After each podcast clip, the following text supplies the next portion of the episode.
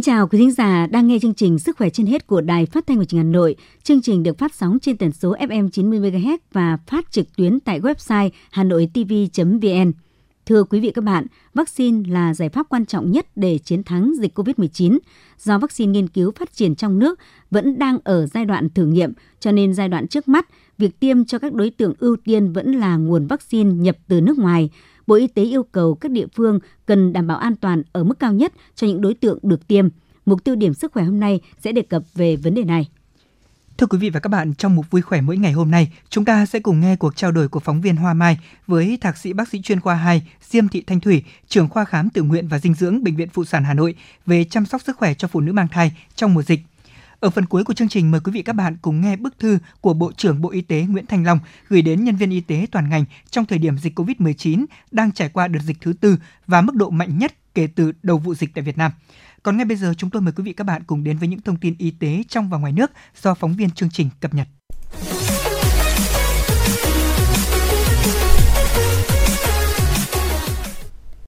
Thưa quý vị và các bạn, chỉ thị mới của Ủy ban nhân dân thành phố Hà Nội về phòng chống dịch COVID-19, người dân không tụ tập quá 10 người ngoài phạm vi công sở, trường học, bệnh viện và các địa điểm bầu cử. Tiếp tục thực hiện tốt phương châm phát hiện kịp thời thần tốc truy vết, tăng cường xét nghiệm, khoanh vùng dập dịch triệt đề, thực hiện tốt khuyến cáo 5K, huy động cả hệ thống chính trị, nhân dân cùng vào cuộc, tuyệt đối không bỏ sót, không bỏ lọt F1, F2 và các ca nghi ngờ. Chính quyền các cấp phải xây dựng phương án kịch bản chi tiết với từng tình huống cụ thể, huy động toàn bộ lực lượng tham gia nhằm đảm bảo an toàn tuyệt đối về công tác phòng chống dịch cho công tác bầu cử đại biểu Quốc hội khóa 15 và đại biểu Hội đồng Nhân dân các cấp nhiệm kỳ 2021-2026. Trước diễn biến phức tạp của dịch bệnh COVID-19, Bộ Y tế đã ban hành công văn khẩn số 466 đề nghị tăng cường phòng chống dịch đối với người khuyết tật. Cục Quản lý khám chữa bệnh Bộ Y tế đề nghị các cơ sở khám chữa bệnh phục hồi chức năng, cơ sở giám định, cơ sở bắt buộc chữa bệnh tâm thần, cơ sở bảo trợ xã hội, cơ sở nuôi dưỡng điều dưỡng người có công với cách mạng, cơ sở chăm sóc phục hồi chức năng đối với người cao tuổi, nạn nhân chất độc hóa học dioxin và các cơ sở trực thuộc có liên quan khác tiếp tục triển khai các nội dung sau đây thực hiện nghiêm chỉ đạo của Ban chỉ đạo quốc gia phòng chống dịch COVID-19, Ban chỉ đạo phòng chống dịch COVID-19 của Bộ Y tế và của địa phương, các văn bản hướng dẫn chuyên môn về phòng chống dịch của Bộ Y tế và của Cục Quản lý khám chữa bệnh. Thường xuyên cập nhật thông tin về tình hình phòng chống dịch COVID-19 trên cổng thông tin điện tử của Bộ Y tế và trên trang web kcb.vn để kịp thời triển khai thực hiện. Trong quá trình thực hiện, nếu có vướng mắc đề nghị liên hệ Phòng Phục hồi chức năng và giám định, Cục Quản lý khám chữa bệnh Bộ Y tế, số điện thoại 0246 273 2102 để được hướng dẫn. Trước sự bùng phát mạnh mẽ của dịch COVID-19 trong cả nước và trong tỉnh Bắc Ninh, để chủ động sẵn sàng ứng phó với các diễn biến của dịch, Ủy ban dân tỉnh Bắc Ninh vừa triển khai hai bệnh viện giã chiến cấp 2, mỗi bệnh viện quy mô 300 giường bệnh.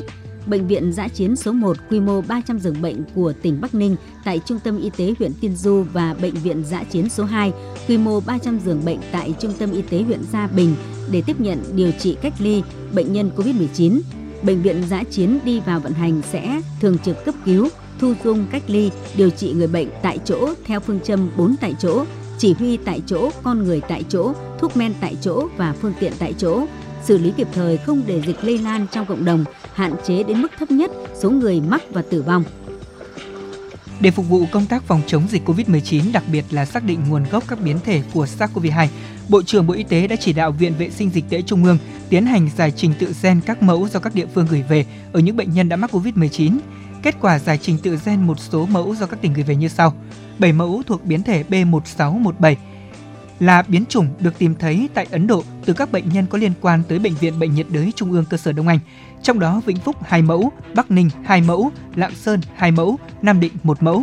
Một mẫu thuộc biến thể B117 là biến chủng của Anh liên quan đến bệnh nhân nhập cảnh từ Lào tại Hải Dương chuyển một phần bệnh nhân từ Bệnh viện Bệnh nhiệt đới Trung ương cơ sở 2 về tuyến dưới. Đây là đề nghị của Cục Quản lý Khám chữa bệnh, Bộ Y tế trong công văn số 457 về việc chuyển một số bệnh nhân nội trú từ Bệnh viện Bệnh nhiệt đới Trung ương cơ sở 2 về tuyến dưới. Bộ Y tế đề nghị Sở Y tế Hà Nội chỉ đạo Bệnh viện Đa khoa Đông Anh, Bệnh viện Đa khoa Đức Giang chuẩn bị nhân lực, phòng bệnh, trang thiết bị cần thiết để tiếp nhận điều trị người bệnh nội trú chuyển tuyến từ Bệnh viện Bệnh nhiệt đới Trung ương cơ sở 2 Bộ Y tế cũng đề nghị Bệnh viện Bệnh nhiệt đới Trung ương giả soát số lượng người bệnh điều trị nội trú tại các khoa của bệnh viện, xem xét tình trạng bệnh tật, tiên lượng kết quả điều trị, giải thích cho người bệnh, người nhà người bệnh để chuyển xuống tuyến dưới tiếp tục điều trị. Xét nghiệm chuẩn đoán SARS-CoV-2 bằng kỹ thuật real-time RT-PCR cho toàn bộ người bệnh, người nhà người bệnh trước khi thực hiện việc chuyển tuyến liên hệ Bệnh viện Đa khoa Đông Anh, Bệnh viện Đa khoa Đức Giang và một số bệnh viện chuyên khoa khác nếu cần thiết để chuyển tuyến người bệnh theo quy định hiện hành về công tác chuyển tuyến. Tổ chức Y tế Thế giới WHO cho biết biến thể mới của virus SARS-CoV-2 được phát hiện tại Ấn Độ hay còn gọi là B1617 đã được phân loại ở mức biến thể đáng quan ngại cấp độ toàn cầu. Tiến sĩ Maria Vancouver, trưởng nhóm kỹ thuật thuộc bộ phận dịch bệnh khẩn cấp của WHO cho biết là biến thể B1617 dường như lây lan nhanh hơn và có thể có khả năng kháng những phương pháp bảo vệ từ các loại vaccine. Trước đó, thì ông Rakesh Misa, giám đốc Trung tâm Sinh học tế bào và phân tử có trụ sở tại Hybris, Ấn Độ, một trong những tòa nhà khoa học hiện đang phân tích biến thể B1617, cũng cho rằng biến thể này có mức độ lan truyền cao hơn so với những biến thể khác. Dần dần thì nó sẽ trở nên phổ biến hơn và thay thế những biến thể khác. Cơ quan Quản lý Thực phẩm và Dược phẩm Mỹ đã cho phép sử dụng khẩn cấp vaccine ngừa COVID-19 của Pfizer-BioNTech để tiêm cho trẻ em từ 12 đến 15 tuổi. Quyết định rất được mong đợi này là một bước đi quan trọng để đảm bảo các trường trung học cơ sở và trung học phổ thông có thể mở cửa trở lại và học sinh có thể học trực tiếp trong năm học từ mùa thu tới. Sau thông báo trên, Ủy ban Cố vấn vaccine của Trung tâm Kiểm soát và Phòng ngừa Dịch bệnh sẽ nhóm họp nhằm xem xét dữ liệu và bỏ phiếu về các khuyến nghị sử dụng vaccine cho thanh thiếu niên. Trẻ em cần được tiêm chủng để nâng cao mức độ miễn dịch chung của cả nước. Mặc dù khó có thể đạt được khả năng miễn dịch cộng đồng, tuy nhiên việc nhiều người được tiêm phòng sẽ làm giảm số ca nhiễm COVID-19, nhập viện và tử vong. Pfizer dự kiến sẽ yêu cầu cấp phép sử dụng khẩn cấp đối với vaccine ngừa COVID-19 cho trẻ em từ 2 đến 11 tuổi vào tháng 9 tới. Các bác sĩ tại Ấn Độ đang phải lên tiếng cảnh báo xu hướng dùng phân bò chống COVID-19 trong một bộ phận dân chúng của nước này. Những người này tin rằng chát phân trộn với nước tiểu bò lên người để tăng sức đề kháng mà không quan tâm đến nguy cơ nhiễm những bệnh khác. Trong khi chờ được những hỗn hợp phân và nước tiểu bò, thì những người tham gia trị liệu đã ôm hôn bò và tập yoga. Trong đạo Hindu thì bò là linh vật và nhiều thế kỷ qua thì người theo đạo đã sử dụng phân bò để vệ sinh nhà và các nghi lễ cầu nguyện, tin tưởng vào tính chất trị liệu và sát trùng. Các chuyên gia y tế của Ấn Độ đã nhiều lần cảnh báo người dân nước này rằng nước tiểu và phân bò hoàn toàn không trị được bệnh, chúng càng không thể chữa được COVID-19. Bác sĩ Rajela, Chủ tịch Hiệp hội Y khoa Ấn Độ khuyến cáo rằng, theo những bằng chứng trong sách vở và các cuộc nghiên cứu đã được tiến hành, thì không có bằng chứng khoa học nào chứng tỏ phân bò có thể sử dụng để điều trị hoặc tăng sức đề kháng chống lại việc nhiễm virus corona đang lưu hành hiện nay người dân phải hiểu rằng sử dụng chất bài tiết của bò, con vật được coi là linh thiêng sẽ còn làm tăng khả năng lây bệnh truyền nhiễm. Hiện thì đại dịch COVID-19 đang tàn phá Ấn Độ với hơn 23 triệu ca mắc và hơn 266.000 ca tử vong được ghi nhận chính thức. Tình trạng thiếu oxy y tế, thuốc men, bệnh viện thiếu giường vẫn đang gây ra nhiều ca tử vong không đáng có. Đợt dịch COVID-19 đang bùng phát có mức độ nghiêm trọng so với các làn sóng trước với đa nguồn lây, đa biến chủng và đa ổ dịch – Thạc sĩ Nguyễn Đình Anh, vụ trưởng vụ truyền thông thi đua khen thưởng Bộ Y tế, đầu mối cung cấp thông tin chính thống về tình hình dịch bệnh COVID-19 khuyến nghị người dân không nên quá hoang mang lo lắng về số ca nhiễm nCoV được công bố.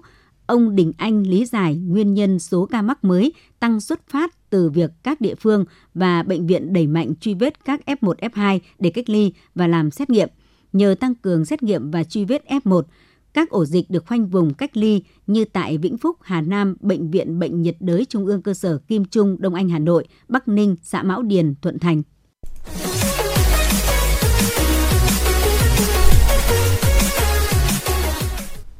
Thưa quý vị và các bạn, ngày 7 tháng 5, Sở Y tế An Giang xác nhận một trường hợp tử vong sau tiêm chủng vaccine COVID-19 của AstraZeneca là nữ nhân viên y tế 35 tuổi đang công tác tại Bệnh viện Đa khoa khu vực Tân Châu. Theo kết luận của Hội đồng chuyên môn của Sở Y tế An Giang, nguyên nhân dẫn đến tử vong đó là sốc phản vệ trên nền cơ địa dị ứng non-steroid, giảm đau kháng viêm. Liên quan đến trường hợp này, giáo sư tiến sĩ Trần Văn Thuấn, Thứ trưởng Bộ Y tế cho biết, theo quy định của Bộ Y tế và chương trình tiêm chủng quốc gia, không chỉ trường hợp ở An Giang mà tất cả những trường hợp trước khi tiêm chủng đều được hỏi, tư vấn và khám sàng lọc kỹ lưỡng.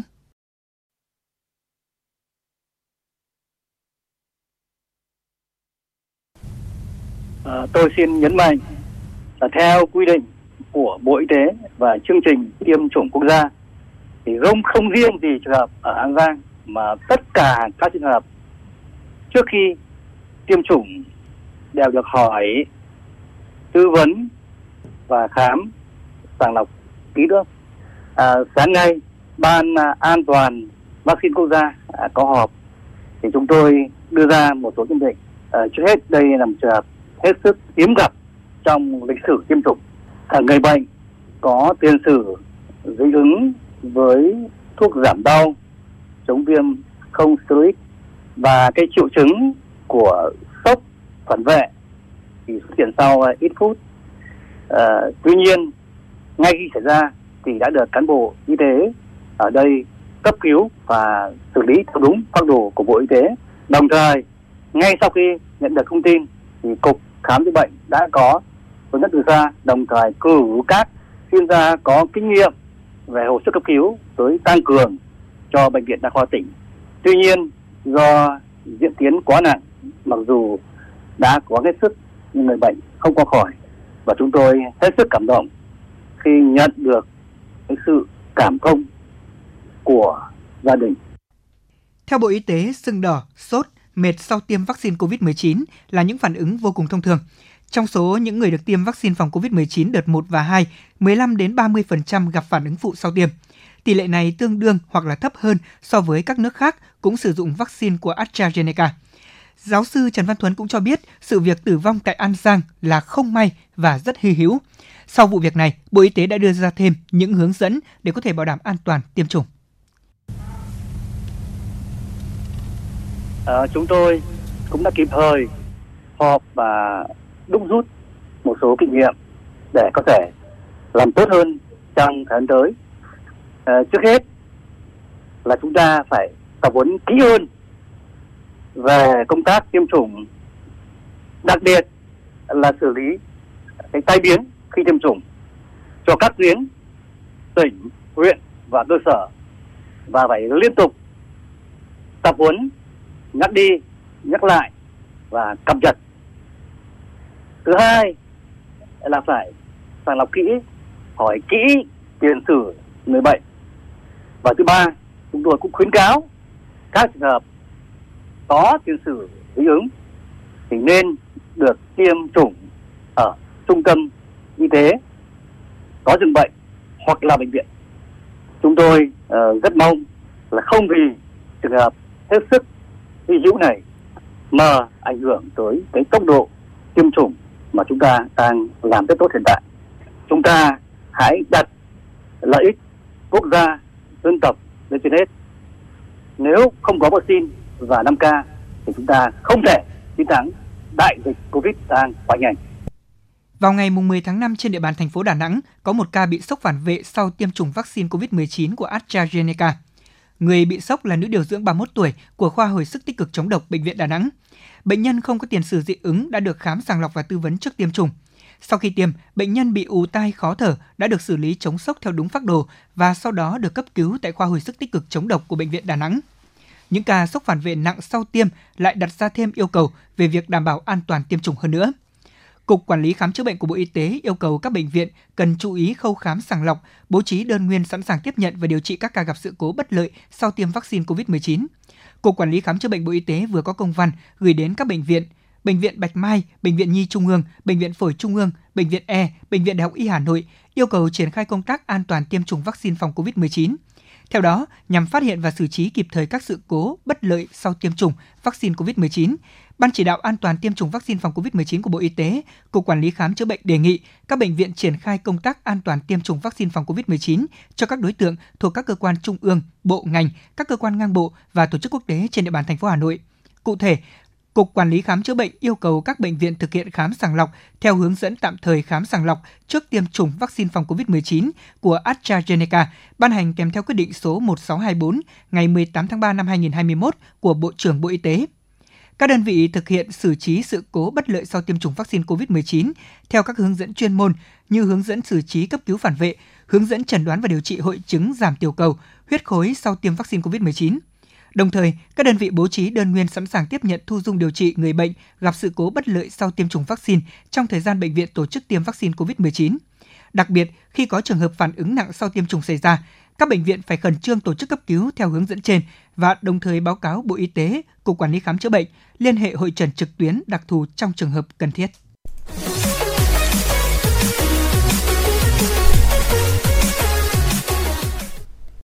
Thưa quý vị và các bạn, mất nước, nhiễm khuẩn, viêm da, sốc nhiệt, viêm đường hô hấp dễ gây những ảnh hưởng tới bào thai là những nguy cơ có thể xảy ra với bà bầu trong giai đoạn nắng nóng cao điểm như những ngày qua. Vậy làm thế nào để các thai phụ có một thai kỳ khỏe mạnh?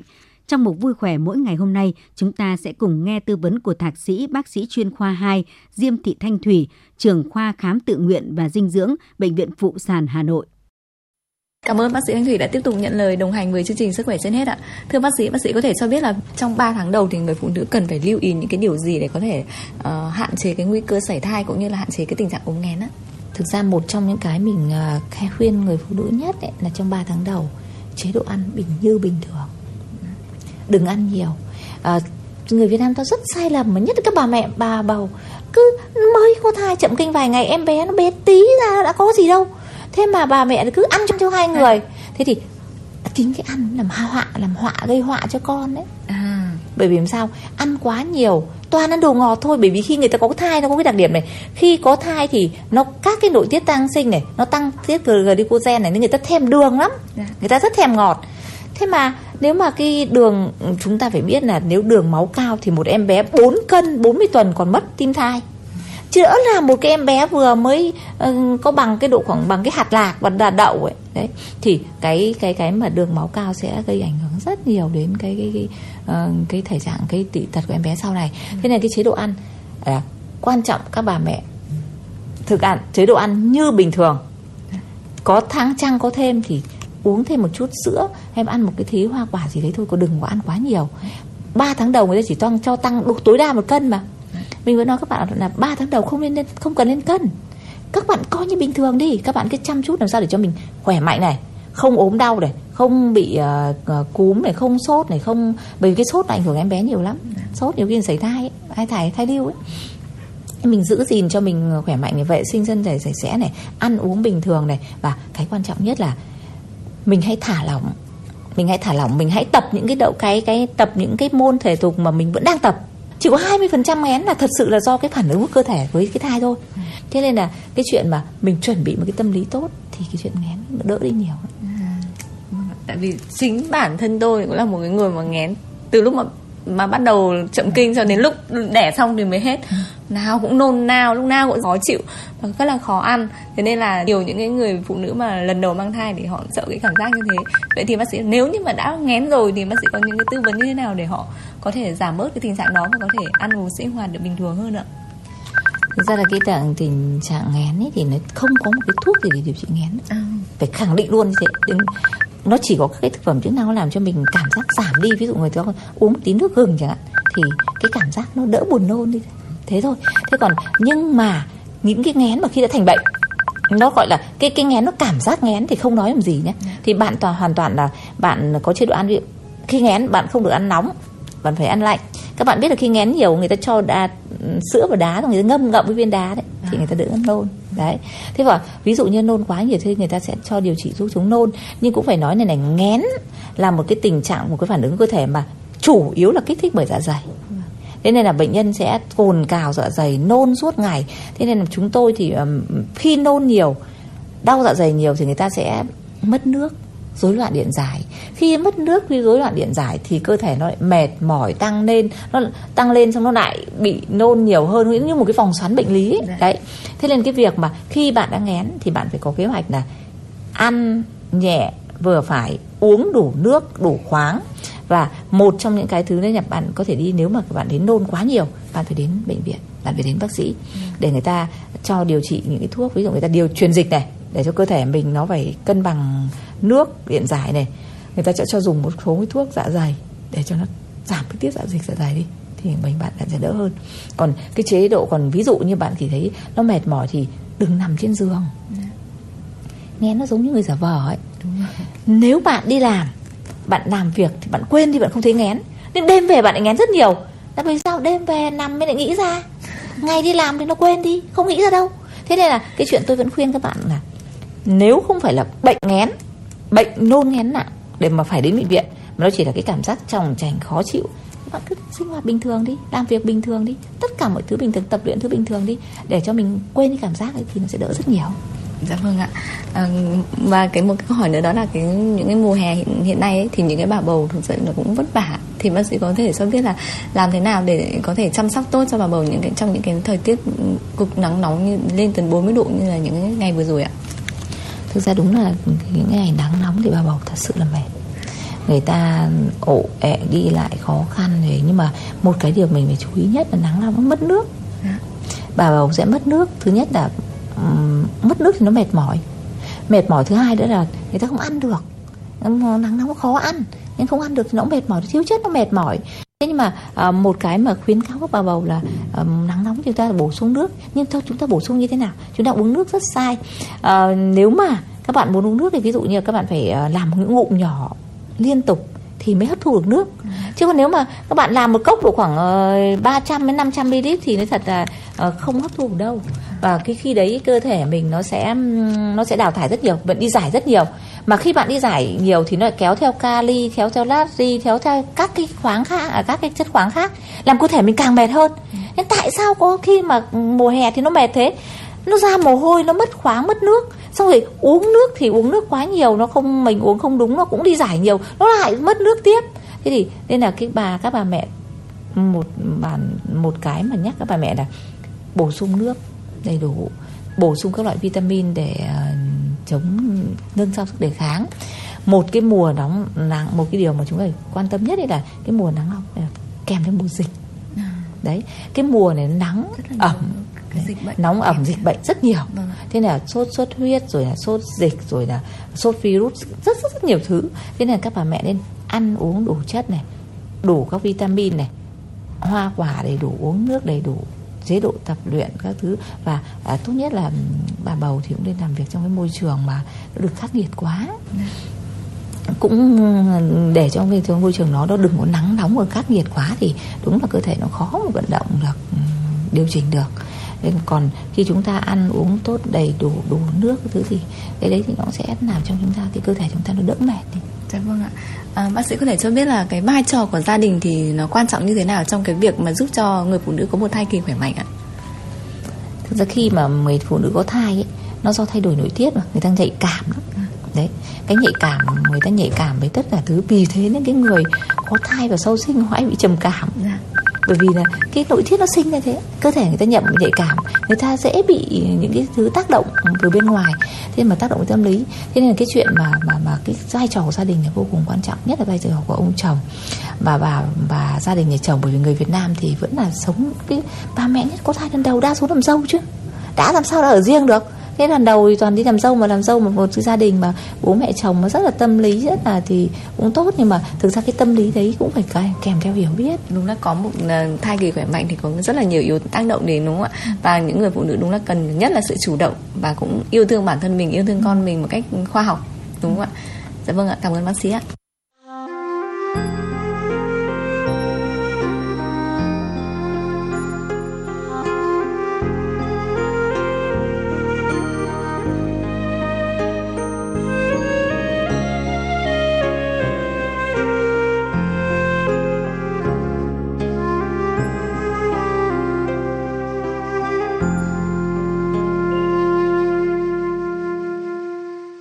quý vị và các bạn, trong thời điểm dịch COVID-19 đang trải qua đợt dịch thứ tư và mức độ mạnh nhất kể từ đầu vụ dịch tại Việt Nam, giáo sư tiến sĩ Nguyễn Thanh Long, Bộ trưởng Bộ Y tế đã có thư gửi tới các cán bộ công chức viên chức và người lao động trong ngành y tế. Bộ trưởng Bộ Y tế nhắn nhủ các chiến sĩ áo trắng trong cuộc chiến không tiếng súng này, có thể chúng ta phải chịu đựng những thiệt thòi, những rủi ro, nhưng không vì thế mà chúng ta chùn bước. Truyền thống vẻ vang từ các thế hệ thầy thuốc cha anh là nguồn động lực tiếp thêm sức mạnh giúp chúng ta mạnh mẽ hơn nữa, quyết liệt hơn nữa để chiến đấu và sớm chiến thắng đại dịch. Thay mặt lãnh đạo Bộ Y tế, tôi gửi tới toàn thể cán bộ, công chức, viên chức và người lao động ngành y tế trong cả nước lời chúc sức khỏe và lời cảm ơn sâu sắc vì sự nỗ lực, đóng góp của các đồng chí trong suốt thời gian qua. Theo Bộ trưởng Nguyễn Thành Long, hơn ai hết, mỗi nhân viên y tế luôn ý thức được trách nhiệm nhiệm vụ cao cả của mình trong cuộc chiến phòng chống dịch bệnh. Chúng ta phải thường xuyên và liên tục cảnh giác cao độ, làm hết sức hết mình để phòng chống dịch bệnh vì sự nghiệp bảo vệ, chăm sóc và nâng cao sức khỏe của nhân dân. Thực hiện chỉ đạo của Bộ Chính trị, Ban Bí thư, Chính phủ, Thủ tướng Chính phủ, Ban chỉ đạo quốc gia phòng chống dịch COVID-19 với phương châm chuyển trạng thái phòng chống dịch từ phòng ngự sang chủ động tấn công nhằm kiểm soát tốt dịch bệnh, không để bùng phát và lây lan trên diện rộng, tiếp tục thực hiện thành công mục tiêu vừa phòng chống dịch bệnh hiệu quả, bảo vệ sức khỏe nhân dân, vừa phát triển kinh tế xã hội.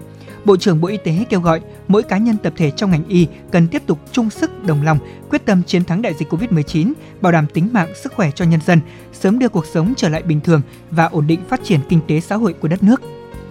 Trong thư, Bộ trưởng Bộ Y tế nhấn mạnh, trước diễn biến phức tạp của tình hình dịch bệnh, cùng với các lực lượng tuyến đầu khác, toàn ngành y tế cần được đặt trong tình trạng tập trung cao độ, đặc biệt là người đứng đầu cấp ủy, cơ quan đơn vị trong ngành không được chủ quan lơ là. Mỗi cán bộ, công chức, viên chức và người lao động cần tiếp tục nâng cao cảnh giác, vận dụng những kinh nghiệm quý, bài học hay qua các đợt chống dịch để kế thừa phát huy kết quả đã đạt được, đồng thời tiếp tục đổi mới sáng tạo trong chỉ đạo, điều hành, xử lý tình huống cho phù hợp với tình hình thực tiễn của công tác phòng chống dịch. Để làm được điều đó, cần sự vào cuộc mạnh mẽ hơn, quyết liệt hơn nữa của cả hệ thống y tế Việt Nam, cần sự dấn thân, cống hiến, phục vụ của mỗi cá nhân và tinh thần đoàn kết của toàn ngành vì sức khỏe của nhân dân. Thay mặt Bộ Y tế, Bộ trưởng Nguyễn Thành Long biểu dương những cống hiến của các chiến sĩ áo trắng trên mọi miền Tổ quốc. Các đồng chí đã không quản ngày đêm tận tình hết mình, bất chấp vất vả, gian nan và hiểm nguy. Các đồng chí thực sự là chiến sĩ nơi tuyến đầu phòng chống dịch, được Đảng, Nhà nước và nhân dân tin yêu, giao phó thực hiện nhiệm vụ cao cả là bảo vệ, chăm sóc và nâng cao sức khỏe cho nhân dân.